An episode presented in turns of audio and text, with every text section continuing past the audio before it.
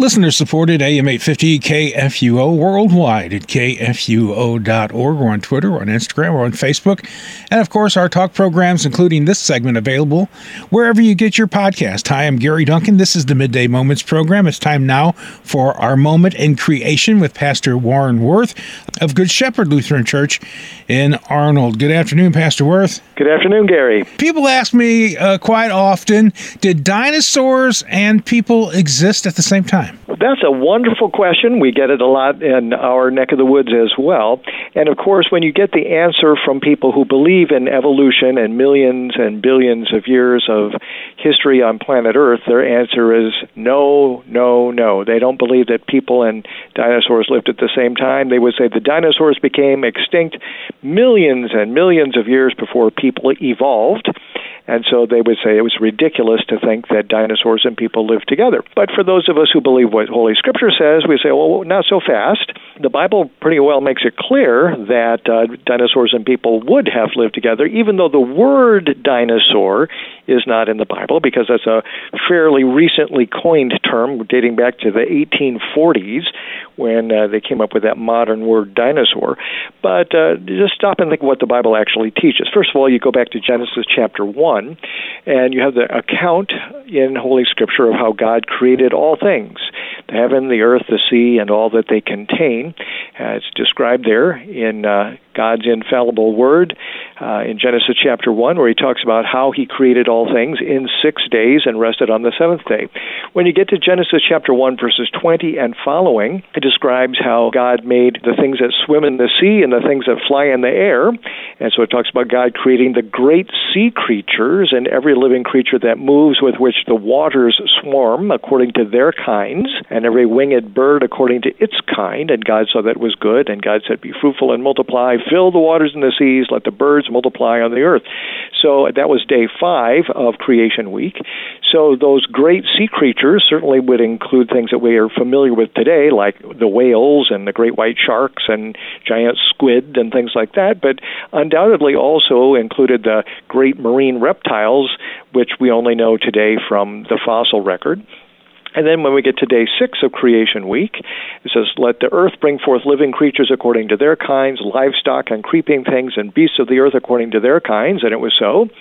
God made the beasts of the earth according to their kinds, and the livestock according to their kinds, and everything that creeps on the ground according to its kind. And God saw that it was good. And then, of course, on that same day, God made human beings, made man in his own image, male and female, he created them. God blessed them, gave them dominion over all things, and so forth. So that's God's own account of what He did. So human beings were created in that same first creative week, the same day all other living creatures were made, and that would have included the dinosaurs and all kinds of creatures that no longer are walking on the face of the earth, that have become extinct, and that we know only from the fossil record. So I think that's an important thing to bear in mind. Also in the Bible, again, remembering that while the word dinosaur isn't there, other words in the Bible uh, are used sometimes when describing dinosaur like creatures. So in the, final books of, the final chapters of the book of Job, we read about Behemoth and Leviathan. And if you read Job, you'll find those descriptions sounding quite a lot like a dinosaur type of creature, uh, quite fearsome. And so that's something that uh, is something to take in mind. And then the Bible certainly uses the imagery of the dragon when talking about Satan, right? So Satan is pictured as a dragon, particularly in some Old Testament passages, particularly also then in the New Testament, we have the serpent, Satan pictured as a dragon in the Revelation of to St. John. So in Revelation chapter 12, Revelation chapter 20, we have the dragon, which makes war against Christ and the church, and ultimately Christ is victorious. So I think that's something we have to bear in mind too, that it's used sometimes symbolically there, but going back to something that actually did exist when you think about uh, dragons uh, being described as, as dinosaur like creatures, so certainly can picture uh, something fearsome. So this is when when we go back to outside the Bible? Is there evidence for dinosaurs and people? And you say, well, if dinosaurs and people lived at the same time, what might you expect to find? Well, you'd expect to find stories of people encountering these fearsome uh, creatures. And again, all over the world, there are stories of people ba- battling these uh, dinosaur like creatures, usually called dragons. There are different names for them in different cultures.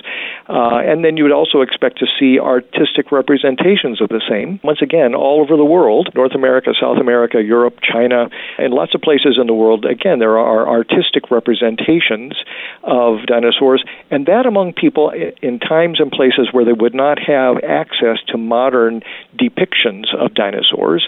And so you say, well, how would the artist know how to make something that looks so much like this dinosaur that today we would scientists would represent looking like this. And so that's a fascinating subject all of its own. There's a book called Untold Secrets of Planet Earth, and it's available from CMI, Creation Ministries International, and it's a fascinating color book with all kinds of pictures from all over the world showing the artistic representations and then showing modern uh, scientific depictions of dinosaurs that look like the dragons that are depicted in churches and all kinds of art, uh, again, in all these countries North America, South America, Europe, uh, China, and elsewhere. It's a very fascinating book to look at and say, hmm, that certainly would seem to indicate that people who made these artistic representations that are anatomically correct would either have had to see the living creature or one recently killed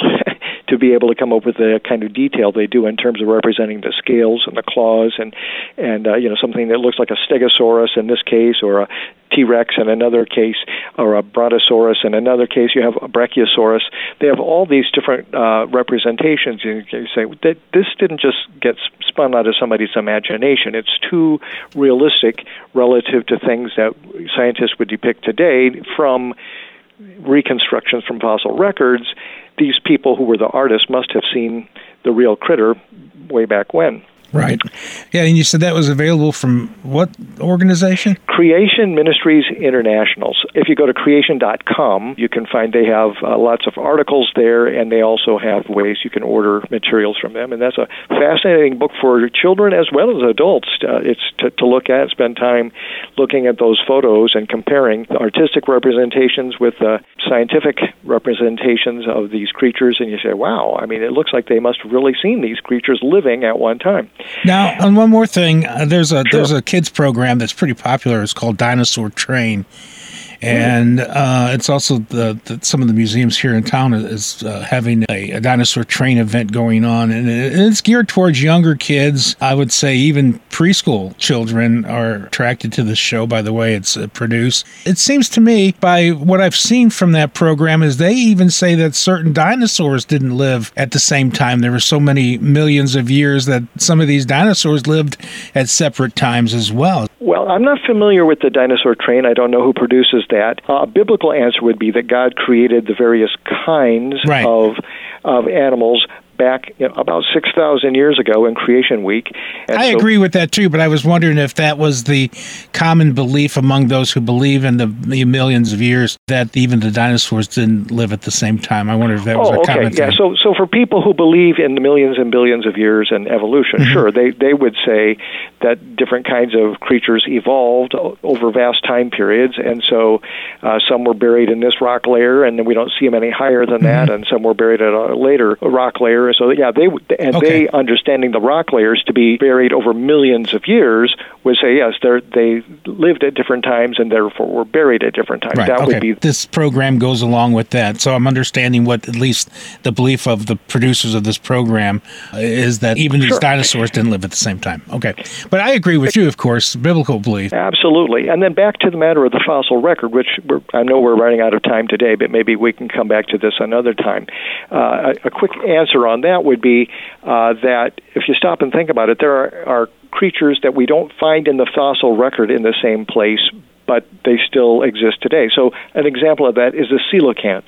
The coelacanth is a fish that until 1938 people thought only existed in the fossil record, so that it became extinct about 70 million years ago, according to the evolutionary thinking. But then in 1938, they actually caught one, and they found out that they're they're living in the Indian Ocean today, and the natives were catching them all along.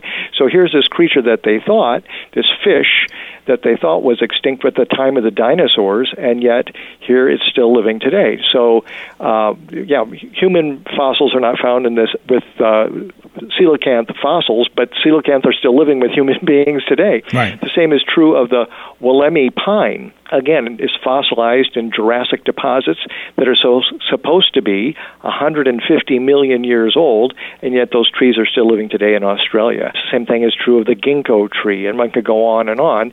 You know, we've got uh, examples of living fossils, things that are still alive today, but their fossil remains go back, according to evolutionary thinking, 150, 250 million years ago, mm-hmm. and yet they're still existing today, and they look like what was in the fossil record. So, and human beings live now at the same time with these things that are found in the fossil record, along with the dinosaurs.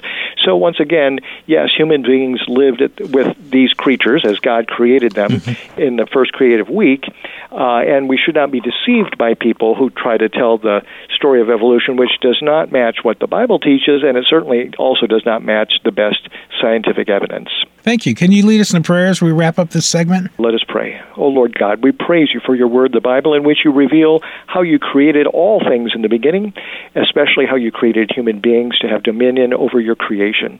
You tell us of how we fell away from you in our rebellion and sin, and yet how you promised and in the fullness of time you sent Jesus to be our Savior, who defeated the dragon, Satan, and has promised us eternal life. Help us, O Lord, to repent of our sins, to believe in you, to believe your holy word, and to especially trust in Jesus Christ as our Savior, and look forward to the victory that is ours through him who died for us and rose again. In his name we pray. Amen. Amen. Thanks so much, Pastor. You're welcome. We're the messenger of good news worldwide, kfuo.org, AM 850 in the St. Louis region.